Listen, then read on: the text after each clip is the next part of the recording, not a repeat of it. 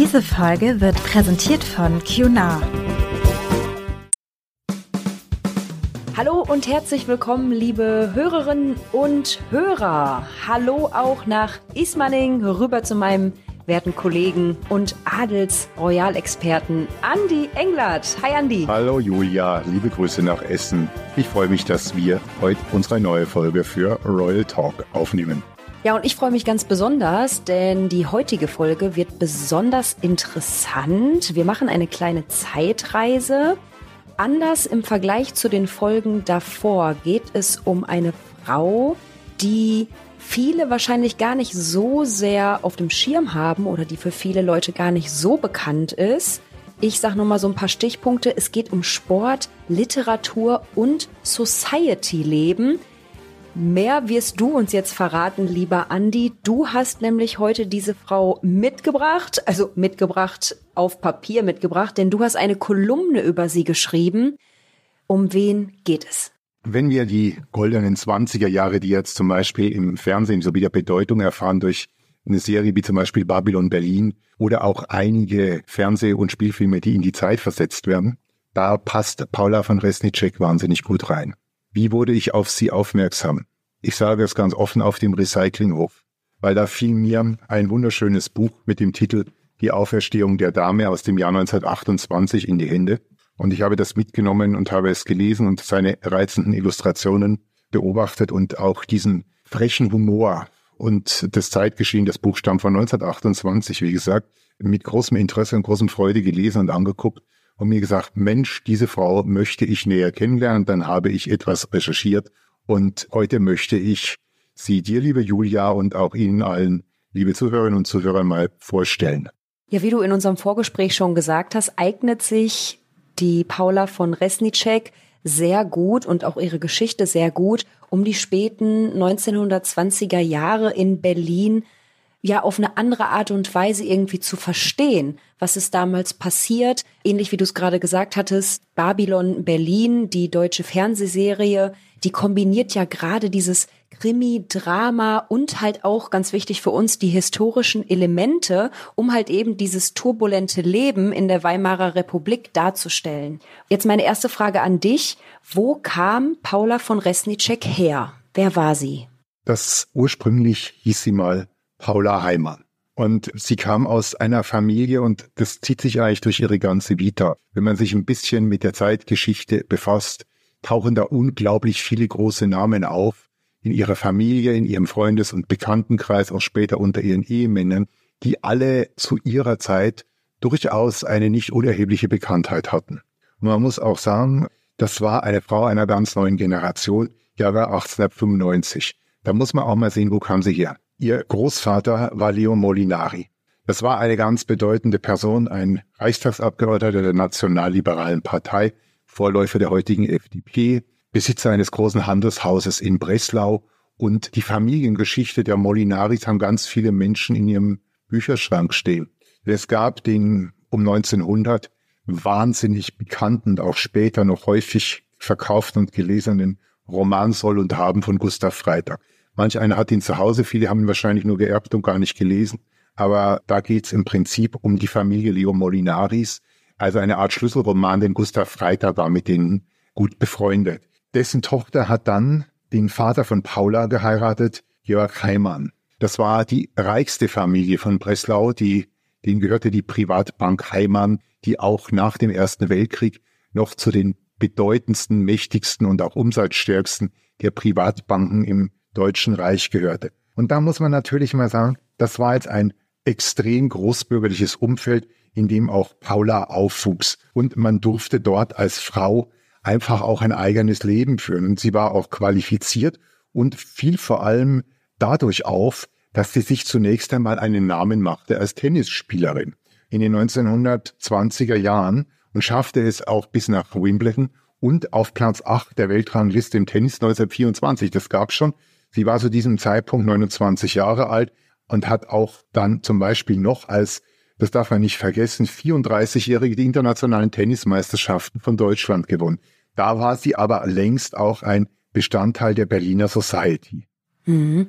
Jetzt kann man hier schon direkt zu Beginn sagen, dass sie diese Rolle des Tennisspielens und gerade so der Tennisspielerin wirklich gelebt hat. Also sie hat Feste gefeiert und sie war weniger für Intrigen oder Deals. Also sie hat da schon ganz klar so ihren Fokus gehabt. Man darf ja nicht vergessen, das war damals eine Zeit des Aufbruchs. Klar, man muss sehen, für Millionen in Deutschland, sollte man ja auch erwähnen, war die Zeit nach dem Ersten Weltkrieg und die 20er Jahre nicht lustig. Viele Frauen standen aus Kriegerwitwen da, es kamen Männer nach Hause, die waren vom Krieg körperlich verwundet, seelisch verwundet. Mit ihnen zu leben war die Hölle. Soziale Verhältnisse teilweise schlecht, viele verloren in der Inflation, 23 ihr Vermögen, 29 dann nochmal Schwarzer Freitag und was alles kam.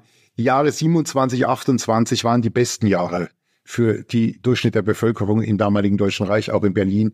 Niedrigste Arbeitslosigkeit, niedrigste Kriminalitätrate. 1928 erschien auch das Buch Die Wiedergeburt der Dame, wo die Auferstehung der Dame, wo ich dann später mir nochmal erlauben werde, eine Kostprobe vorzutragen.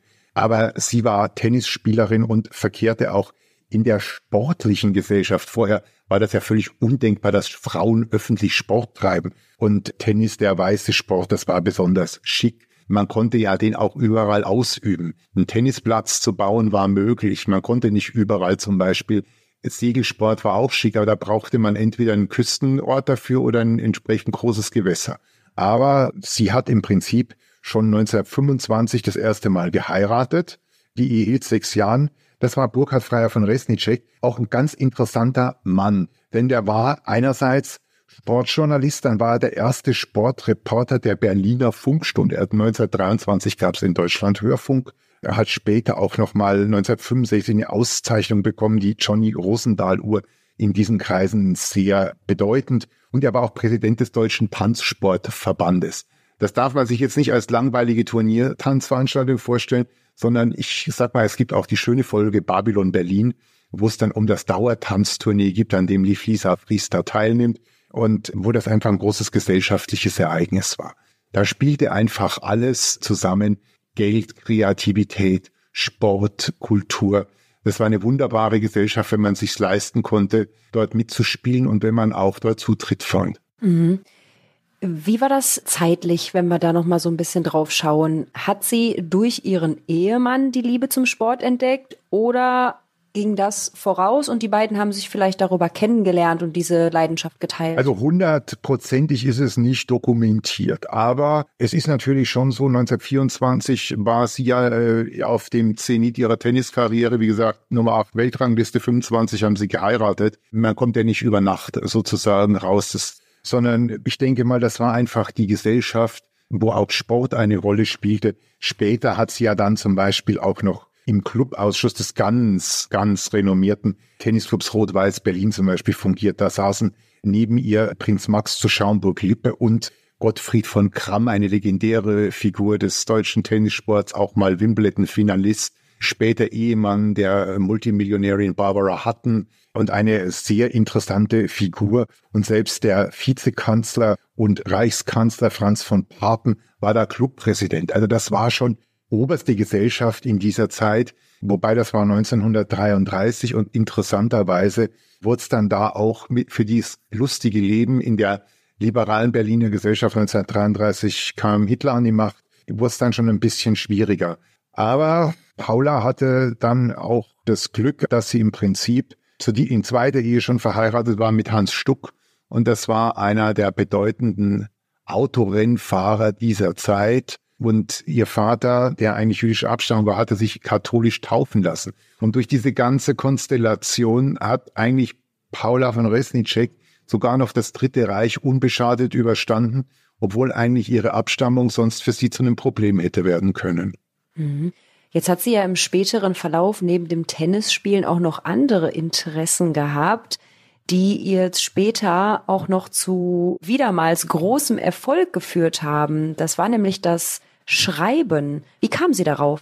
Ich denke, sie war eine gute Zeitzeugin, die war viel unterwegs. In der Gesellschaft, im Sport. Das waren auch so Zeiten, wo sich auf einmal die Gesellschaftskreise öffneten.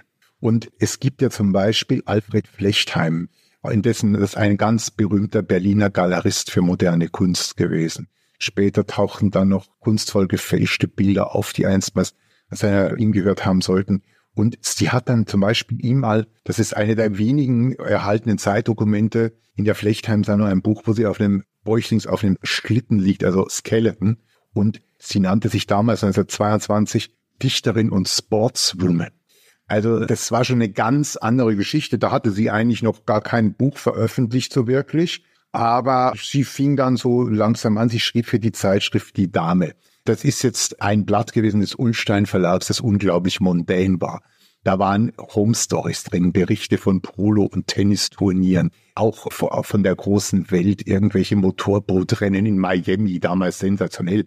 Das Blatt war teuer und wertig aufgemacht und wer da schrieben Leute auch von der obersten literarischen Kategorie, Tucholsky, Kästner, die waren froh, wenn sie dort im Prinzip veröffentlichen durften. Nicht nur, weil da gut bezahlt wurde, vermutlich, ich kenne die Honorarsätze nicht, sondern sie hatte auch diese Ehre, auch als Frau das klingt jetzt heute natürlich selbstverständlich, aber da war auch für eine weibliche Autorin die Welt offen. Im Kaiserreich wäre das noch undenkbar gewesen. Vielleicht hätte man da bei irgendeiner stockkonservativen Frauenzeitschrift gerade noch die Leserbriefe bearbeiten dürfen. Aber ansonsten als Autorin war die Welt im Prinzip 10, 15 Jahre vorher noch gar nicht möglich.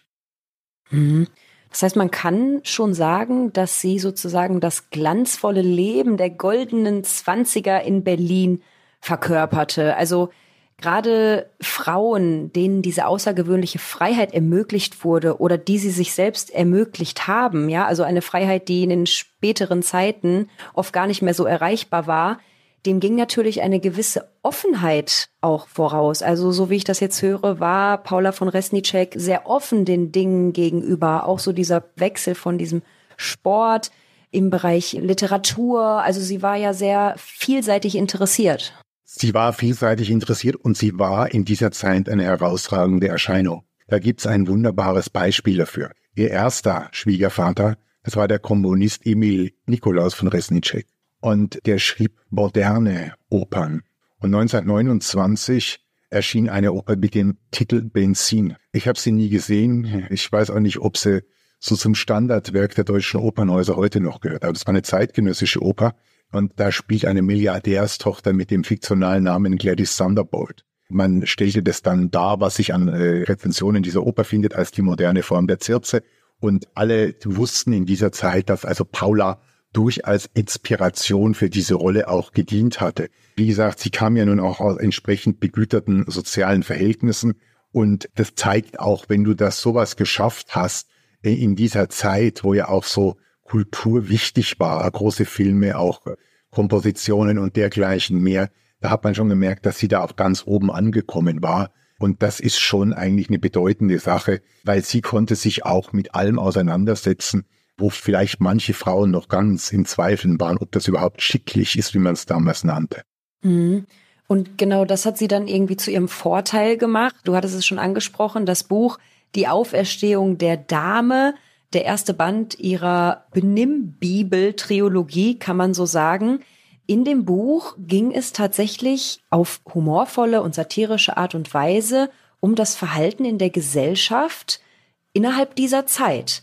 Also es war quasi eine Mischung aus Ratgeber, Kolumne, aber halt auch kritische Betrachtung des Wandels. Und ähm, damit war sie ziemlich erfolgreich. Das war erfolgreich, weil zum Beispiel dieses Buch meistens nur Kapitel hatte, die eine Seite oder zwei Seiten lang waren und für die Vergangenheit unglaublich temporeich war im Vergleich damit. Zum Beispiel, man muss mal dieses Selbstverständnis sehen, es gibt da ein Kapitel drin, das heißt die Pflicht zur Individualität. Und sie geht da nicht hin und was vorher so Benimmbücher waren und steht, also wenn Sie jetzt den Konsul vorgestellt werden, dann müssen Sie so und so knicksen und den mit dem und dem ansprechen und der geht zuletzt durch die Türe und diese Dinge, wie vorher solche Benimmbücher waren, die teilweise auch, ich sag mal, wenig zu Respekt, sondern zu sehr viel manieriertem, anerzogenen Verhalten führten. Und die Paula schreibt da als Einführung, es gibt eine Mode, aber keine Tracht. In einem Pensionat ist die Kleidung vorgeschrieben, in der großen Welt wird die Kunst des Anziehens gepflegt.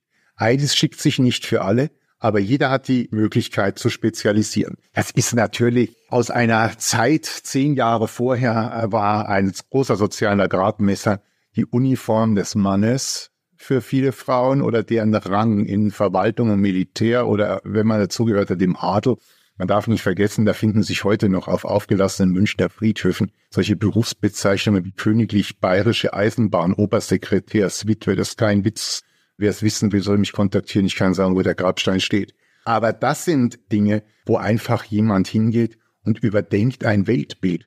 Klar, wenn man aus diesen sozialen Kreisen stammte, wollte man keinen gesellschaftlichen Umsturz. Aber man wollte natürlich eine gesellschaftliche Öffnung, eine Liberalisierung und Paula ist ein Beispiel, wie man so eine Rolle leben konnte. Mhm. Ja, auch gerade der Name der Überschrift, die du gerade genannt hast, ist mir sofort im Kopf geblieben. Also die Verpflichtung der Individualisierung, wenn ich das jetzt richtig nochmal wiedergegeben habe, ruft ja quasi dazu auf, sei mutig, du selbst zu sein. Und auch das, was sie geschrieben hat in den Zeilen, die du gerade vorgetragen hast, deutet ja darauf hin, dass man bestimmte Werte hat in der Gesellschaft, diese aber nicht, also sie ruft nicht dazu auf, du musst das so und so machen, sondern es gibt die und die Werte und die und die Normen, an die man sich halten kann, aber letzten Endes ist es doch irgendwie eine Form von Individualität. Und das finde ich deswegen so interessant, weil gerade wenn man das Zeitalter betrachtet, ist das doch schon ziemlich mutig an der Stelle, oder? Wie würdest du das einschätzen? Ich lass mal erst bei Paula antworten, die da schreibt, Persönlichkeiten setzen sich durch, Imitatoren verblassen. Die Dame weiß genau, um Gottes Willen keine Schablone. Damit möchte ich jetzt nicht irgendwelchen Modeinfluencern das Geschäft verderben, aber ich sag mal, 95 Jahre nach der Veröffentlichung finde ich dieses Statement und diese Positionsbestimmung unglaublich modern und wenn ich es persönlich sagen darf, unglaublich sympathisch und auch zukunftsorientiert. Ja, ja, tatsächlich. Also ähm, als du es gerade gesagt hast, musste ich auch eben schmunzeln, weil vieles, was man ja auch heutzutage immer wieder liest in Ratgebern, man hat oft das Gefühl, dass es irgendwie neu erfunden ist. Und dann jetzt zu hören, dass bereits eine Frau in Zeiten der Weimarer Republik dazu geraten hat und es damals schon erkannt hat, finde ich es für mich persönlich eine ganz große Besonderheit und eine individuelle Stärke ihrerseits. Ja, und auch zum Beispiel reden wir mal über das Thema Schönheit. Auch das hat ja eine Rolle gespielt. Es ist heute sehr amüsant, Zeitschriften zu sehen, die sich an die besseren Gesellschaftskreise wandten. Und da wurden für alle Sachen Wundermittel versprochen. Das Schönste war ein Produkt, das hieß Lukutate und hielt indische Beeren, war wahnsinnig teuer und da war eine schöne Inderin auf der Blechdose und ein Elefant und ein paar Blüten. Darauf wurden hin erstmal die Werbegesetze in Deutschland geändert für etwas, was man heute Nahrungsergänzungsmittel nennt. Man versprach für alles Heilung. Man versprach alles, was irgendwie zu kaufen war, meistens auch über, heute würde man sagen, Mailorder zu bestellen, hat irgendwie dafür gesorgt, dass man dem Schönheitsideal entsprach. Mit Sicherheit hat Paula einen Friseur besucht und wahrscheinlich auch schon eine Kosmetikerin. Leisten konnte sie sich die entsprechende Infrastruktur hatte sie in Berlin und Breslau dieser Zeit. Breslau war die drittgrößte deutsche Stadt bis Ende des Zweiten Weltkriegs. Das ist oft so in Vergessenheit geraten, hatte auch eine hohe Wirtschaftskraft und ein blühendes Kulturleben. Aber sie sagt dann auch, und das finde ich auch sehr bemerkenswert, die wenigen Runzeln oder Fältchen, die wir eventuell noch haben, sind daher eure Schuld, ihr Herren der Schöpfung. Die buchen wir auf euer Konto, ihr Tyrannen. Und die sollen euch teuer zu stehen kommen das ist jetzt sicherlich nicht so martialisch, mit dem teuer zu stehen. Das heißt wahrscheinlich, ihr müsst auch dafür was ausgeben, wenn ihr wollt, dass eure Frauen besonders gepflegt sind. Aber das zeigt auch nach dem Motto, mein Gott, stellt euch nicht so an. Mensch hat auch Fehler und darf auch Fehler haben. Und wenn man dann, äh, ich möchte jetzt hier keine Kritik der jüngeren Zeit betreiben, aber man hat eigentlich das Gefühl, hier hast du eine Frau, die als Vorbild für eine mondäne Opernfigur diente und die sagt, ja, alles nicht so schlimm, entwickelt eure Individualität, jeder hat kleine Fehler, schön und gut, steht dazu. Und wenn eure Männer unbedingt wollen, dass ihr was macht, dann sollen sie es bezahlen. Also das ist schon sehr erstaunlich und unglaublich modern. Und wie gesagt, als ich mir dieses Buch durchgelesen habe, habe ich mir jede Zeile fast vor Augen führen müssen, dass das Buch von 1928 ist. Und das macht für mich die Autorin so enorm interessant und auch berichtenswert. Werbung. Erfahren Sie das Neueste aus den europäischen Adels- und Königshäusern und über Berühmtheiten aus Film und Fernsehen. Jede Woche neu am Kiosk mit der Zeitschrift Frau im Spiegel. Royales Insiderwissen liefert die zweimonatlich erscheinende Zeitschrift Frau im Spiegel Royal. Spannende Reportagen, exklusive Fotos, emotionale Hintergrundstories und kuriose Lifestyle-Nachrichten. Mit Frau im Spiegel Royal sind Sie ganz nah dran an der adeligen Prominenz. Alle zwei Monate neu am Kiosk oder bequem nach Hause bestellen und attraktive Prämie im Abo sichern. Links zu den Bezugsquellen in den Show Notes. Ja, wenn man ähm, den Meinungen hört und dem, was man liest, dann ist ja auch ein gewisses Selbstbewusstsein definitiv zuzusprechen. Persönlich für mich kann irgendwie sagen, dass das ähm, ja auf ihre Offenheit den Dingen gegenüber halt einfach zurückzuführen ist. Also ich bin offen, die Dinge auszuprobieren, Fehler mitzunehmen und beim nächsten Mal besser zu machen und aber auch irgendwie das, was gut läuft, halt einfach irgendwie zu verschriftlichen und weiterzugeben. Ähnlich wie bei ihrem zweiten Buch, was sie geschrieben hat, Die perfekte Dame. Da lag nämlich der Schwerpunkt auf den Rollen und Pflichten der Frau im häuslichen Umfeld und in der Gesellschaft. Was steckte denn dahinter? Ich sag mal so, es zieht sich das ganze Bild durch. Es kam dann noch ein Buch, Der vollendete Adam. Das hat sie mit ihrem ersten Ehemann zusammengeschrieben. Oder auch ein Buch, das hieß Was wollen Sie wissen, Lady Frau? Das sind alles vier Bücher, die zwischen 1928 und 31 erschienen sind. Und das alles entspricht eigentlich im Wesentlichen dem, was wir jetzt auch in Auszügen schon gehört haben. Es gibt Möglichkeiten. Überlegen Sie sich lieber, was Sie gut finden. Überlegen Sie, was Sie machen wollen. Was ist Ihre Persönlichkeit? Wie wollen Sie leben? Wie wollen Sie wahrgenommen werden? Wie wollen Sie empfinden? Es gab ja auch zum Beispiel Bücher, ich habe mal eines erworben, das war so ein Büchlein für den perfekten Gentleman. Das kam aus Großbritannien. Das Problem war, dass sie wahrscheinlich, um die Erfordernisse alleine in Outfit-Fragen zu erfüllen, vermutlich den Gegenwert damals eines Londoner Stadthauses investieren mussten, um ihren Kleiderschrank zu füllen. Da wurden ihnen schon erklärt, was sie als Sportsman, um jetzt wieder auf Paula ein bisschen zurückzukommen von Welt, für fünf verschiedene Paar Reichstiefel brauchen, dass sie im Prinzip allen möglichen Verpflichtungen gewachsen sind. Das ist genau das. Paula von Resnicek hatte ja selbst Geld zur Verfügung und prominente Freunde und die besten Einladungen. Aber das ist, was dann oft so wurde, so ein Dogmatismus. Erst hat man den Leuten vorgeschrieben und reingehämmert, auch noch im Kaiserreich, du darfst, du musst, du hast zu tun, du hast zu unterlassen, das ist schicklich, das ist nicht. So, Paula sagt eigentlich das, liebe dich selbst, überleg dir das, hab dir selbst gegenüber Respekt, hab anderen gegenüber Respekt, genieße dein Leben, mach was aus dir. Das ist überhaupt nicht, was heute fast so ein bisschen esoterisch klingt. Das ist damals höchst amüsant und mit leichter Feder geschrieben worden. Und das muss man einfach sagen, das ist für mich das Bemerkenswerte auch an dieser Frau und auch an ihrem Denken. Und man weiß auch später, sie hat auch gerne Geschichten erzählt von Menschen, die man auch kannte. Angeblich hat, hat ihr mal zum Beispiel in Paris der Mafia-Boss Lucky Luciano ein teures Armband geschenkt und sie wusste gar nicht, wer der Verehrer war oder dass sie Silly Aussem, noch erfolgreichere Tennisspielerin ihrer Zeit, mal eine Ohrfeige verpasst hat weil die gesagt hätte, sie hätte, also die Paula hätte den bösen Blick. Und dann wird auch erzählt, dass im Standesamt der Flieger Ernst Udet eine ganz bekannte Figur. Er hatte eine enge Zigarettenmarke und war später das Vorbild für des Teufels General von Karl Zuckmeier in, von Kurt Jürgens eins gespielt. Irgendwie noch völlig verkatert am Standesamt eingeschlafen war bei Paulas Hochzeit. Das war schon einfach eine Frau, die auch eine gewisse Respektlosigkeit besaß. Aber das Erstaunliche ist, die Respektlosigkeit, wenn immer man das liest und hört und was von ihr erhalten ist, das war nie eine Taktlosigkeit. Damals mag man es frech empfunden haben, aber frech im positiven Sinne. Mhm. Wie hat Ihr Mann darauf reagiert? Der äh, Hans Stuck, mit dem war sie ja verheiratet. Wie ist der damit umgegangen, dass seine Frau da so forsch war, sage ich mal?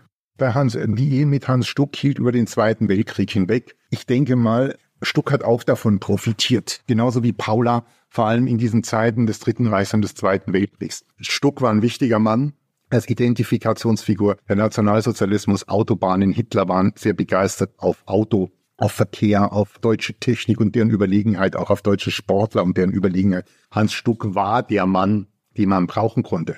Und Paula hat zum Beispiel ihn, ich würde mal sagen, seine, sein Management betrieben Also sie hat dann, wenn der zur Truppenbetreuung, also prominente Showstars, Künstler, alle möglichen, fuhren dann immer irgendwo teilweise im Zweiten Weltkrieg wohin, um sozusagen die Moral der Truppe zu heben, denen einen schönen Abend zu machen, persönliche Begegnungen. Selfies gab's noch nicht heute, wäre das so eine Veranstaltung. Und Paula hat auch diese Fähigkeit offenbar besessen, Orga zu organisieren. Und irgendwie hat die das alles für den gemanagt im Hintergrund. Und man merkt auch, dass dann ihre literarischen Tätigkeiten etwas weniger wurden. Also während des Dritten Reichs sind nur noch 1937 und 38 zwei Bücher erschienen.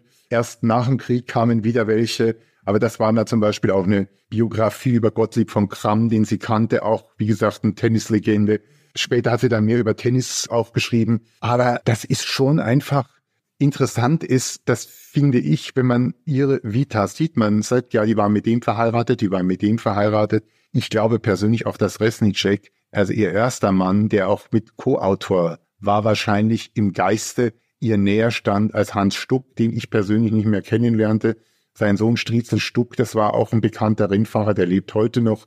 Aber schlussendlich ist das ganz Interessante, dass man eigentlich gar nicht sich so fragt über die Ehemänner, weil die Frau einfach so eine schillernde Persönlichkeit ist und auch eine, die offensichtlich in der Not, wenn es dann schwierig wurde, nicht unbedingt sich nur auf ihren Status stellte, sondern auch zu improvisieren wusste. Und das Ganze, ich meine, mit den jüdischen Vorfahren von Bankiers und dergleichen mehr relativ unbeschadet durch den ganzen Nationalsozialismus und den Zweiten Weltkrieg in Deutschland zu kommen, das musste man erst mal schaffen. Und es ist auch nicht bekannt, dass die sich in irgendeiner Weise übermäßig angebietet hat. Stuck war sicherlich kein bekannter Nazi-Gegner, aber das waren auch Sportlerpersönlichkeiten, die eigentlich mehr Sportler waren und sich eigentlich aus gutem Grund auch immer in viele, in die Politik nur so weit einbrachten, wie es vielleicht für sie persönlich nützlich war.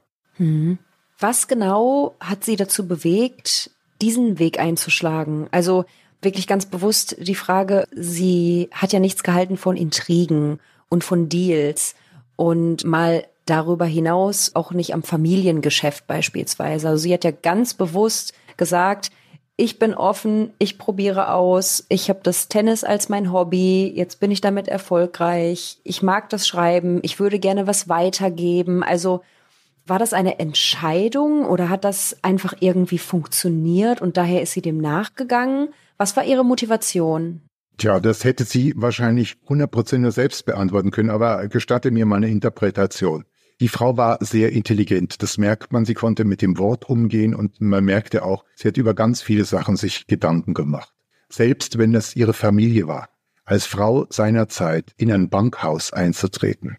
Was hätte sie da machen sollen? Das Problem wäre, man hätte vielleicht in der Bank vor ihr die Hacken zusammengeschlagen als Mann, weil sie halt zur Familie gehört hätte, zu den Eigentümern. Aber schon extern bei wichtigen Kunden hätte es vermutlich am Respekt gemangelt. Nicht unbedingt vielleicht, dass sie als Person nicht als sympathisch empfunden wäre, sondern die Welt war damals noch nicht reif für eine Frau in einer Spitzenposition einer Bank.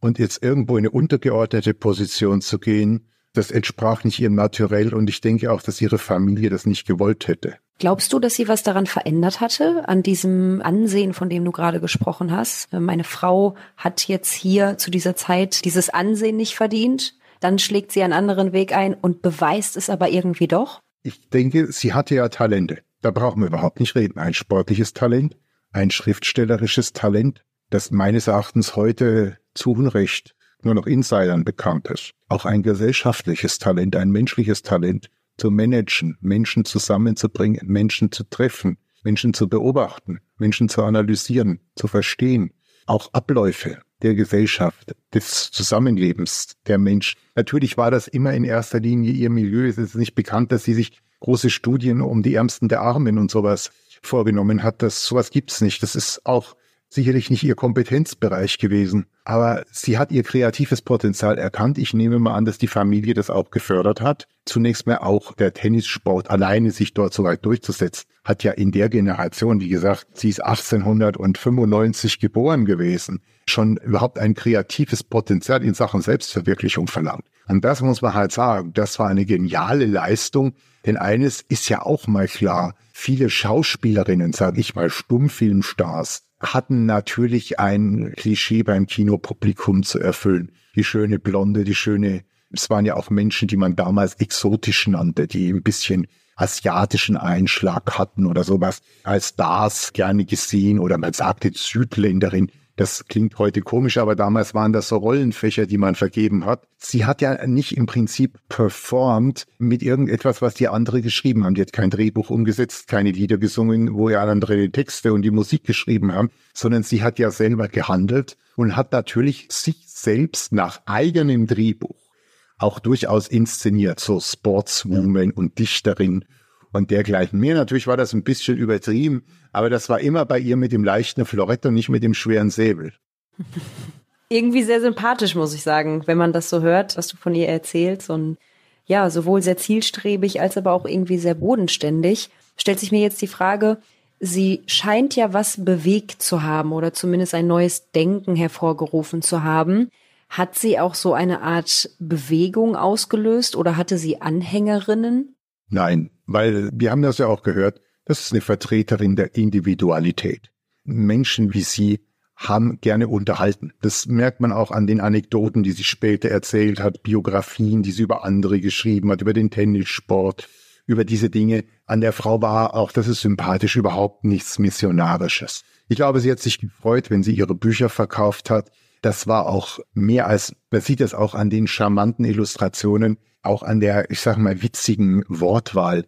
Da ging es nicht darum, irgendwie eine akademisch würde man sagen, Lehrmeinung zu etablieren. Nee, überhaupt nicht. Das war eine gute Zeitzeugin, die das Ganze, und das ist auch sehr clever, das sagt jetzt ein Journalist, der auch schon mal ein Buch geschrieben hat und weiß, dass das ganz unterschiedliche Welten sind. Sie hat im Prinzip schöne kleine Essays und Artikel zu den unterschiedlichen Segmenten geschrieben des Lebens, von Schönheit über Rauchen, über Frisuren und die ganze Sache und hat das zu einem Buch zusammengeführt. Ich glaube gar nicht mehr, dass sie jetzt Spaß daran gehabt hätte, die großen Schlüsselromane zu schreiben oder Skandale auszulösen, auch wenn es manche ultrakonservativen Menschen gegeben haben mag oder die mögen sie zu liberal gefunden haben, den Ultralinken wird sie zu dekadent gewesen sein den Nazis und anderen wird missfallen haben, abgesehen von ihrem Stammbaum, dass er auch keine deutsche Mutter war und dergleichen mehr. Und Tennissport, na ja, also ich sage mal so, die wäre auch nicht besonders geeignet gewesen in dieser Zeit, sich irgendwo als Galionsfigur hinzustellen, sondern es war eine hochintelligente, witzige Chronistin ihrer Zeit. Und sie war auch damals erfolgreich und was sie in der Nachkriegszeit geschrieben hat. Ich kenne die Bücher nicht, die mögen sicherlich auch ganz gut sein. Ich weiß auch gar nicht, ob ich sie lesen will, weil ich finde so diese 1928 bis 31 und diese Beobachtung dieser Zeit, das finde ich zauberhaft und fast in jedem Satz, äh, sage ich jetzt, neidlosen Treffer. Das musst du als Autor oder Journalist erstmal schaffen.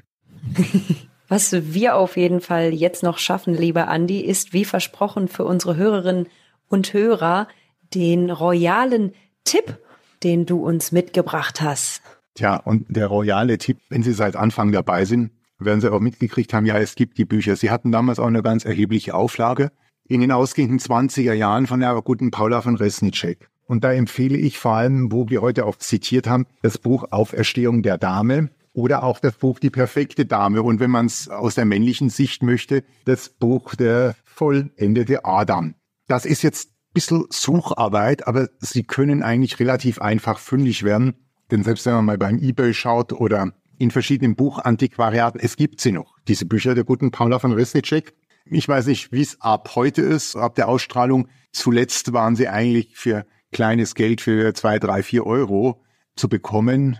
Sie lohnen sich alleine schon die wirklich netten Illustrationen, die die ganzen sehr geschliffenen Formulierungen ergänzen, zu lesen, zu studieren, sich daran einfach zu erfreuen. Ich habe es getan und ich denke mal, es ist für Männer wie Frauen, für zeithistorisch Interessierte, für Menschen, die Fans der goldenen Zwanziger im Leben von Paula von Resnicek waren, das schon goldene Zwanziger. Und da würde ich sagen, wenn Sie sich dafür interessieren, googeln Sie mal, gucken Sie mal bei den einschlägigen Portalen für antiquarische Bücher. Ich glaube, es gibt sogar vereinfachte Neudrucke. Ein Blick lohnt sich auf jeden Fall. Mir haben mir das erste Buch, wie gesagt, gefunden auf dem Recyclinghof. Ich stehe dazu, ehrlich erworben gegen einen sehr kleinen Beitrag. sehr viel Freude gemacht und allen, die Babylon Berlin oder Originalfilme aus dieser Zeit gerne sehen, auch vielleicht die Musik schätzen oder Bildbände oder zum Beispiel auch, wer gerne die Musik von Max Rabe hört, der ja auch sehr viel aus den 20er Jahren so Inspirationen hat. Die werden sich freuen, wenn sie das Buch von Paula von Resnicek oder eines ihrer früheren Bücher finden und lesen. Das ist ein Buchtipp, der vielleicht ein kleines bisschen Suche, aber zumindest nach bisherigem Stand nicht einen übermäßig dicken Geldbeutel erfordert. Ich rate Ihnen dazu. Wunderbar, Andi. Dann äh, geben wir diesen Tipp doch weiter. Ich hätte nie gedacht, dass ich das mal sage, aber dann bedanke ich mich jetzt heute bei dir für deinen damaligen Besuch auf dem Recyclinghof. Denn ohne den und ohne das Buch, was du da gefunden hast, hätten wir diese bemerkenswerte Frauenfigur Paula von Resnicek heute erst gar nicht kennengelernt.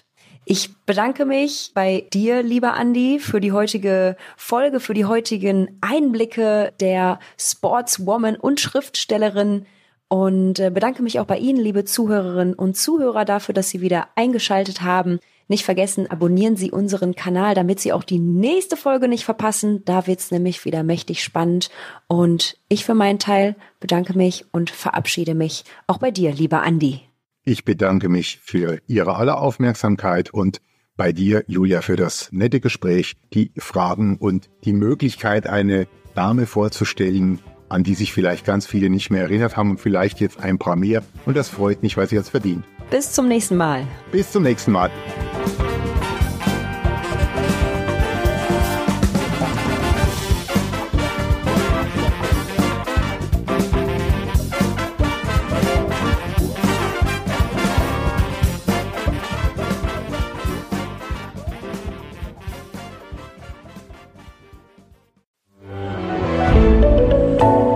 Podcast von Funke.